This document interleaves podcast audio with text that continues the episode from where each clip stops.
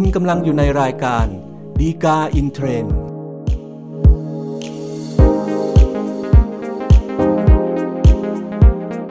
สวัสดีครับ ท่านผู้ชมท่านผู้ฟังทุกท่านนะครับ พบกันอีกครั้งกับรายการฎีกาอินเทรนด์รายการที่นำสาระดีๆ ที่น่าสนใจจากคำพิพากษาศาลฎีกา จัดทำโดยกองสารนิเทศและประชาสัมพันธ์สำนักงานศาลยุติธรรมนะครับ อย่าลืมเช่นกันนะครับ ถ้าเกิดท่านต้องการติดตามสาระจากเราอย่างรวดเร็ว แล้วก็ทันท่วงทีนะครับ กด subscribe หรือติดตามไว้นะครับ เพื่อที่เวลามีการอัปโหลดตอนใหม่ๆเนี่ยท่านจะได้รับการแจ้งด้วยความรวดเร็ว แล้วก็ทันท่วงทีนะครับสำหรับประเด็นที่น่าสนใจที่เราจะนำมาพูดคุยกันในตอนนี้นะครับ ก็เป็นเรื่องเกี่ยวกับการใช้สิทธิไล่เบี้ยของนายจ้างโดยที่ลูกจ้างไปทำละเมิดนะครับ ซึ่ง เราก็คงพบเห็นกันอยู่เสมอนะครับ เวลาที่เรามีลูกจ้าง แล้วก็ให้ลูกจ้างไปทำการอย่างใดอย่างหนึ่งในทางการที่จ้าง แล้วก่อให้เกิดความเสียหายแก่บุคคลภายนอกขึ้นมานะครับ ซึ่งในความสัมพันธ์ระหว่างนายจ้างกับลูกจ้างตรงนี้นะครับ กฎหมายก็มีการกำหนดเรื่องของความรับผิดของนายจ้างไว้ด้วยนะครับ แล้วก็เปิดโอกาสให้มีการใช้สิทธิไล่เบี้ยได้นะครับ แต่ว่า ในบางครั้งบางกรณีนะครับอาจจะเกิดปัญหาขึ้นได้ในเรื่องของการใช้สิทธิไล่เบี้ยของนายจ้างตรงนี้นะครับว่าจะสามารถทำได้มากน้อยแค่ไหนนะครับเพียงแต่ว่าประเด็นที่เราจะนำมาพูดคุยกันในตอนนี้นะครับก็จะจำกัดเป็นพิเศษนะครับในเรื่องของกรณีนายจ้างเนี่ยเป็นรัฐวิสาหกิจนะครับว่าถ้าเกิดกรณีนายจ้างเป็นรัฐวิสาหกิจแล้วเนี่ยนะครับจะมีสิทธิไล่เบี้ยลูกจ้าง ได้ให้ชดใช้ค่าสินไหมทดแทนตามประมวลกฎหมายแพ่งและพาณิชย์มาตรา 426 กรณีลูกจ้างกระทำการโดยละเมิดได้หรือไม่นะครับ ในเรื่องนี้นะครับเหตุการณ์ที่เกิดขึ้นก็สมมติว่ามีนายก่อนะครับก็เป็นลูกจ้างของรัฐวิสาหกิจแห่งหนึ่งนะครับ มีหน้าที่เป็นพนักงานขับรถนะครับ วันหนึ่งในระหว่างที่นายกอก็ขับรถไปในทางการที่จ้างของรัฐวิสาหกิจแห่งนี้นะครับก่อนในจังหวะที่กำลังจะเลี้ยวขวาเข้าไปในซอยแห่งหนึ่งนะครับ ก็เกิดเฉียวชนกับนายขอเป็นเหตุให้นายขอเนี่ยถึงแก่ความตายนะครับ หลังจากเกิดเหตุแล้วเนี่ยายาทของนายขอก็มาฟ้องให้รัฐวิสาหกิจที่เป็นนายจ้างของนายกเนี่ยรับผิดชดใช้ค่าสินไหมทดแทนนะครับจนสุดท้ายเนี่ยศาลก็มีคำพิพากษาให้รัฐวิสาหกิจที่เป็นนายจ้างของนายกนะครับชดใช้ค่าสินไหมทดแทนเป็นเงิน 2 ล้านบาทนะครับก็เป็นที่มาของการที่รัฐวิสาหกิจที่เป็นนายจ้างก็มาฟ้องนายกเป็นจำเลยนะครับเพื่อใช้สิทธิได้เบี้ยให้ในกชดใช้ค่าสินไหมทดแทนที่รัฐวิสาหกิจเนี่ยจ่ายให้กับ ตัวทายาทของนายขอไปนะครับ ก็เป็นที่มาที่ไปของคดีเรื่องนี้นะครับ อย่างที่เราเกริ่นคุยตั้งแต่ตอนต้นนะครับ ในเรื่องของความสัมพันธ์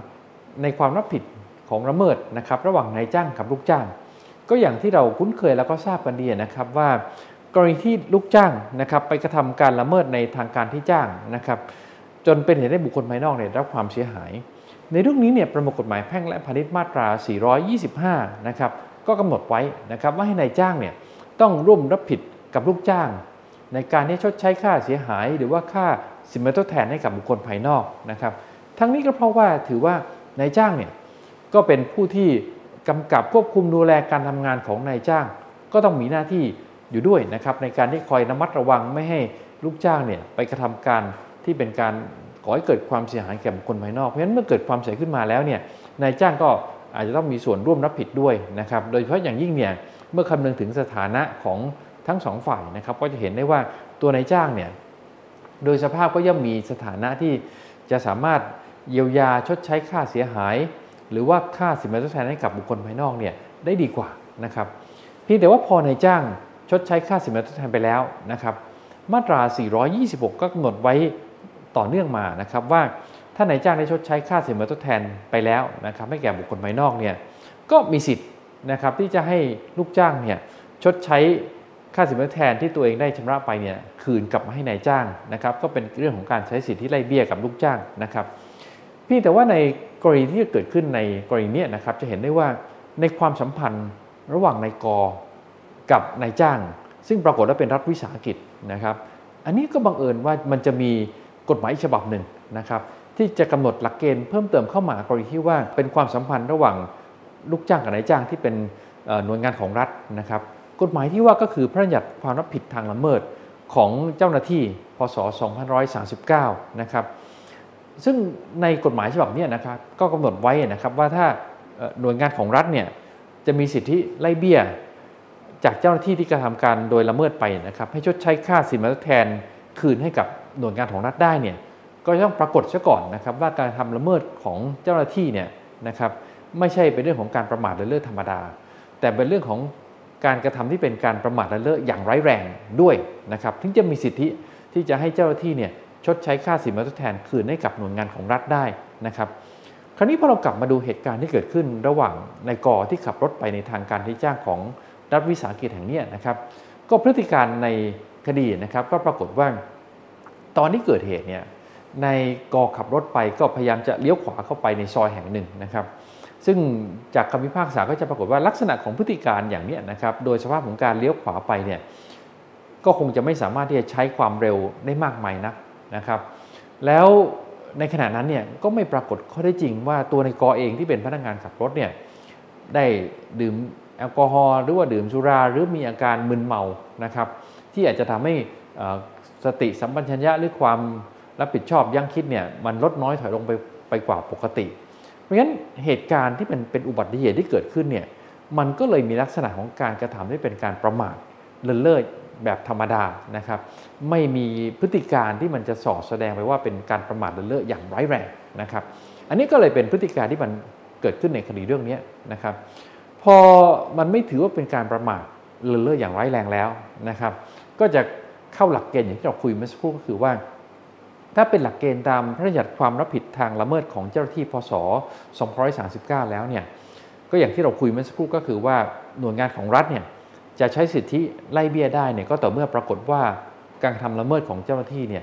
ต้องเป็นการทำประมาทเลินเล่ออย่างร้ายแรงด้วยถูกไหมครับแต่ว่าพอปรากฏว่าการกระทำของนายกเนี่ยมันเป็นประมาทเลินเล่อแบบธรรมดานะครับก็จะไม่เข้าหลักเกณฑ์ตามที่บรรยัติความรับผิดทางละเมิดของเจ้าหน้าที่พศ 2539 กำหนดไว้นะครับ แต่ปัญหาในเรื่องนี้คือว่าตัวหน่วยงานรัฐวิสาหกิจเนี่ยก็ใช้สิทธิตามประมวลกฎหมายแพ่งและพาณิชย์ด้วยนะครับ ก็อาศัยมาตรา 426 ที่เราคุยกันเมื่อสักครู่นะครับ จะมาขอใช้สิทธิไล่เบี้ยให้ตัวนายกที่เป็นลูกจ้างเนี่ยต้องรับผิดชดใช้ค่าสินไหมทดแทนคืนนะครับ แต่เรื่องนี้นะครับคงพอจะบอกได้ว่า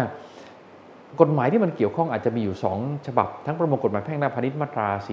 426 บวกกับพระราชบัญญัติความรับผิดทางละเมิดของเจ้าที่พศ 239 นะครับ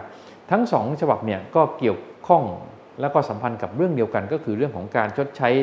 ค่าสินไหมทดแทนระหว่างนายจ้างลูกจ้างนะครับ อันเนี้ย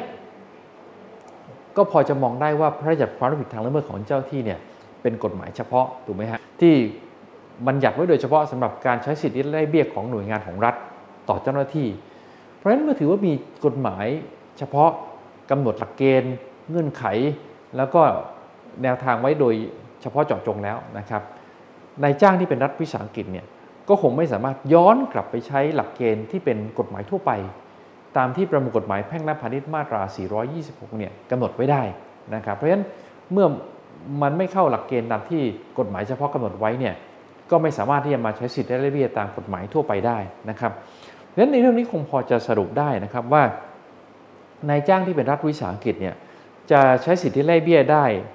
ให้พนักงงานชดใช้ค่าสินไหมแทนนะครับ ก็ต่อเมื่อเข้าหลักเกณฑ์ตามพระราชบัญญัติความรับผิดทางละเมิดของเจ้าหน้าที่พศ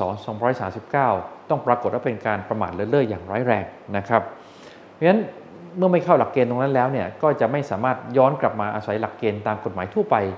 ในประมวลกฎหมายแพ่งและพาณิชย์เพื่อจะใช้สิทธิไล่เบี้ยกับพนักงานที่เป็นลูกจ้างได้นะครับสำหรับท่านที่ต้องการ ศึกษาข้อเท็จจริงข้อมูลเพิ่มเติมนะครับ ดูได้จากคำพิพากษาสารดีกาที่ 3529ทับ2565 ครับ ก็เป็นครบถ้วนครับสำหรับรายการดีกาอินเทรนในตอนนี้นะครับ อย่าลืมพบกันใหม่ในตอนหน้า ซึ่งเราคงพยายามสรรหาสาระดีๆที่น่าสนใจ มานำเสนอสู่ท่านผู้ชม ท่านผู้ฟังทุกท่านเช่นเคยครับ พบกันใหม่ในตอนหน้าครับ สวัสดีครับ